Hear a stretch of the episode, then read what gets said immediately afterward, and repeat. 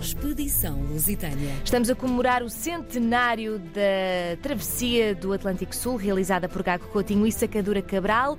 No último domingo, nove veleiros deixaram Lisboa para replicar por via marítima o percurso desta icónica viagem.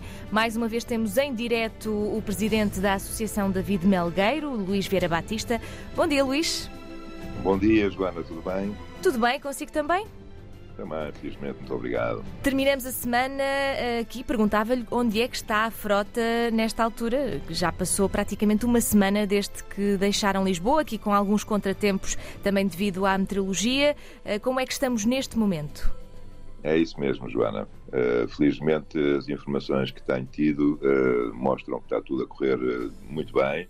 Portanto, a frota está toda em direção a sul e que neste momento estariam a passar ao largo do arquipélago da Madeira, rumo a Las Palmas, na, nas Canárias, onde eles contam estar ou no fim do, deste domingo ou na segunda-feira, porque vai ser aí assim que vai haver, portanto, o primeiro evento uh, que terá lugar no dia 13 e quando nós falarmos na próxima quinta-feira, iremos com certeza já abordar este assunto.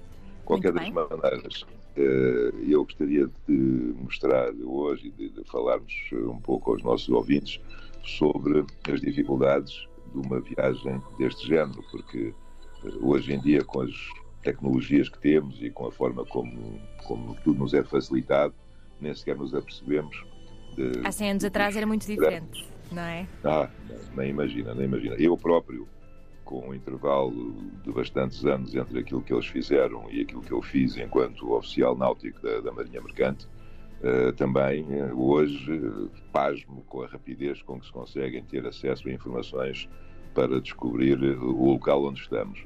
Porque basicamente a localização é o mais importante em qualquer tipo de navegação, porque sem sabermos onde é que estamos, não conseguimos orientar-nos, não é? E isto é um pleonasmo, mas é mesmo assim.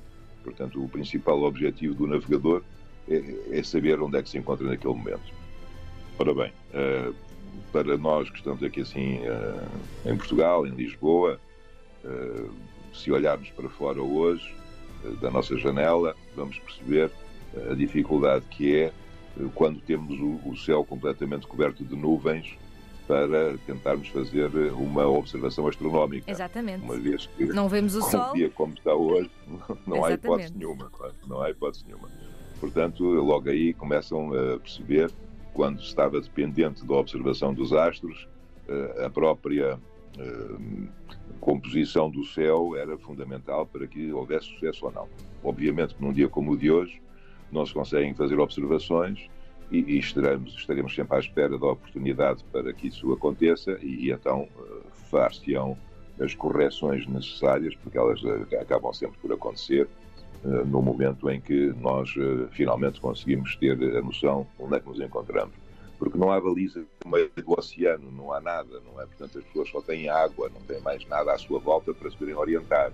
E depois há todos, toda uma série de fatores que, que, fazem com que as naves, sejam elas aéreas ou marítimas, possam ser desviadas do seu rumo, porque há, há correntes, há ventos, há, há uma série de condições que realmente não são uh, completamente fidedignas e, portanto, há que uh, auxiliar-nos com, com, observações astronómicas. Naquele caso era aquilo que se fazia. Hoje em dia, portanto, há os satélites geoestacionários e, portanto, as pessoas vão conseguir, quase com uma, uma olhadela no, no seu scanner, saber exatamente onde é que estão, em, em termos de latitude e longitude. De qualquer das maneiras, eu aqui assim realço aquilo que o, o nosso navegador Gago Coutinho fez porque ele realmente era um homem muito inteligente e eu uh, sei que, exatamente pela minha própria experiência, que ele demorava quase meia hora para fazer um cálculo uh, astronómico uh, para, para, determinar a posição do navio onde eu me encontrava, se estava no, no, oceano. Portanto, no navio, devido à velocidade que nós temos, isto não é assim uma coisa muito complicada, demorar meia hora para saber onde é que estou. Claro, num avião um já avião, é diferente. Sim. já é diferente, como a Joana deve calcular. Portanto, eles uh, tinham que rapidamente saber onde é que estavam para poder fazer uma correção. Então, o Gacotinho lembrou-se que, como a maior parte dos cálculos são feitos uh, baseados em tabelas, que de alguma forma, se eu já souber o meu rumo, consigo prepará-las antecipadamente, A única coisa que ele estava dependente era da observação, por exemplo, do Sol e da hora que essa observação era feita para entrar com essas correções de acordo com a hora da observação. E, portanto, ele rapidamente, uma vez que já tinha feito de véspera todos esses cálculos, conseguia, talvez em cinco minutos, saber onde é que estava, o que era fantástico, porque até aí nunca tinha acontecido uma situação deste género. E depois há um outro aspecto também muito importante que, que eu também gostaria de assinalar, até porque vou falar também de um, de um outro português que infelizmente parece que também está muito esquecido, que, que tem a ver com as cartas náuticas. Uh, nós temos uma situação, Joana, como deve calcular, que é complicada em termos de planificação, que é conseguirmos pôr numa superfície plana uma esfera, porque a Terra é esférica. Sim. E, portanto, conseguir que as cartas reproduzam exatamente aquilo que se passa no, no planeamento do, de uma esfera é, é, complicado.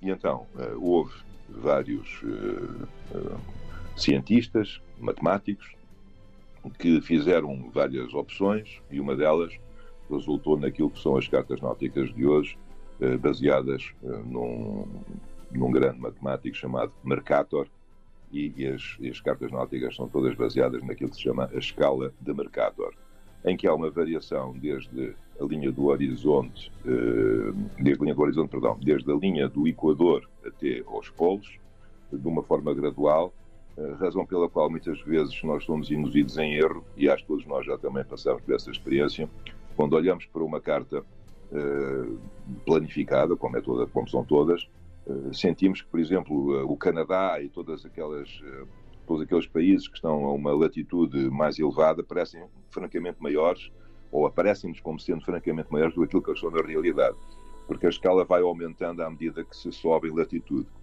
Uh, logicamente que isto dá problemas também de orientação para que uh, os nossos navegadores aéreos, pela primeira vez na história, conseguissem ter uma, uma, uma exata noção de onde estavam. Eh, só para dizer que se Mercator chegou à solução que chegou foi graças a um outro português chamado Pedro Nunes, hum. que graças ao seu nónio conseguiu realmente fazer a projeção daquilo que depois mais tarde eh, se transformou na possibilidade das cartas marítimas serem aquilo que são. Portanto, o Pedro Nunes, tal e qual como aconteceu depois com o Gá Coutinho, foram realmente precursores de algo na história da civilização que permitiram às pessoas eh, no futuro eh, conseguirem os seus intentos, sobretudo a nível da navegação. Portanto, ele, com este estratagema, foi fantástico, conseguia ter umas cartas desenhadas por ele, em que ele mantinha, portanto, as suas posições constantes, portanto, não havia aqui aumento de, de escala em relação à latitude, e, portanto, sabia exatamente onde é que estava.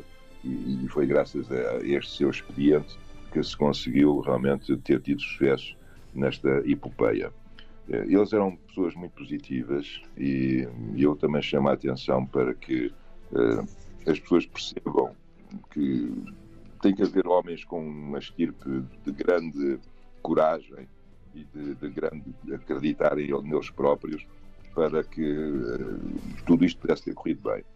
E, como sabem, isto podia ter corrido muito mal, porque a viagem uh, precisou de três aviões para ser concluída, demorou três meses, portanto, coisas que em princípio eram para ser feitas muito mais depressa, mas que, graças aos problemas que eles tiveram, uh, demorou muito mais tempo do que era previsto. Razão também pela qual nós vamos conseguir, via marítima, através dos nossos veleiros, acompanhar praticamente todas as etapas respectivas. Sim, os mesmos timings, exatamente. exatamente, isso é que é curioso. Não é? São pessoas, eh, eram pessoas, neste caso, resilientes e é, essa, é esse espírito que sentimos também em todos os aventureiros envolvidos nesta expedição lusitânia que vamos acompanhando aqui na RDP Internacional. A partir da próxima semana, uma vez, apenas eh, quinta-feira, temos então encontro marcado. Luís Vera Batista, muito obrigada e até breve.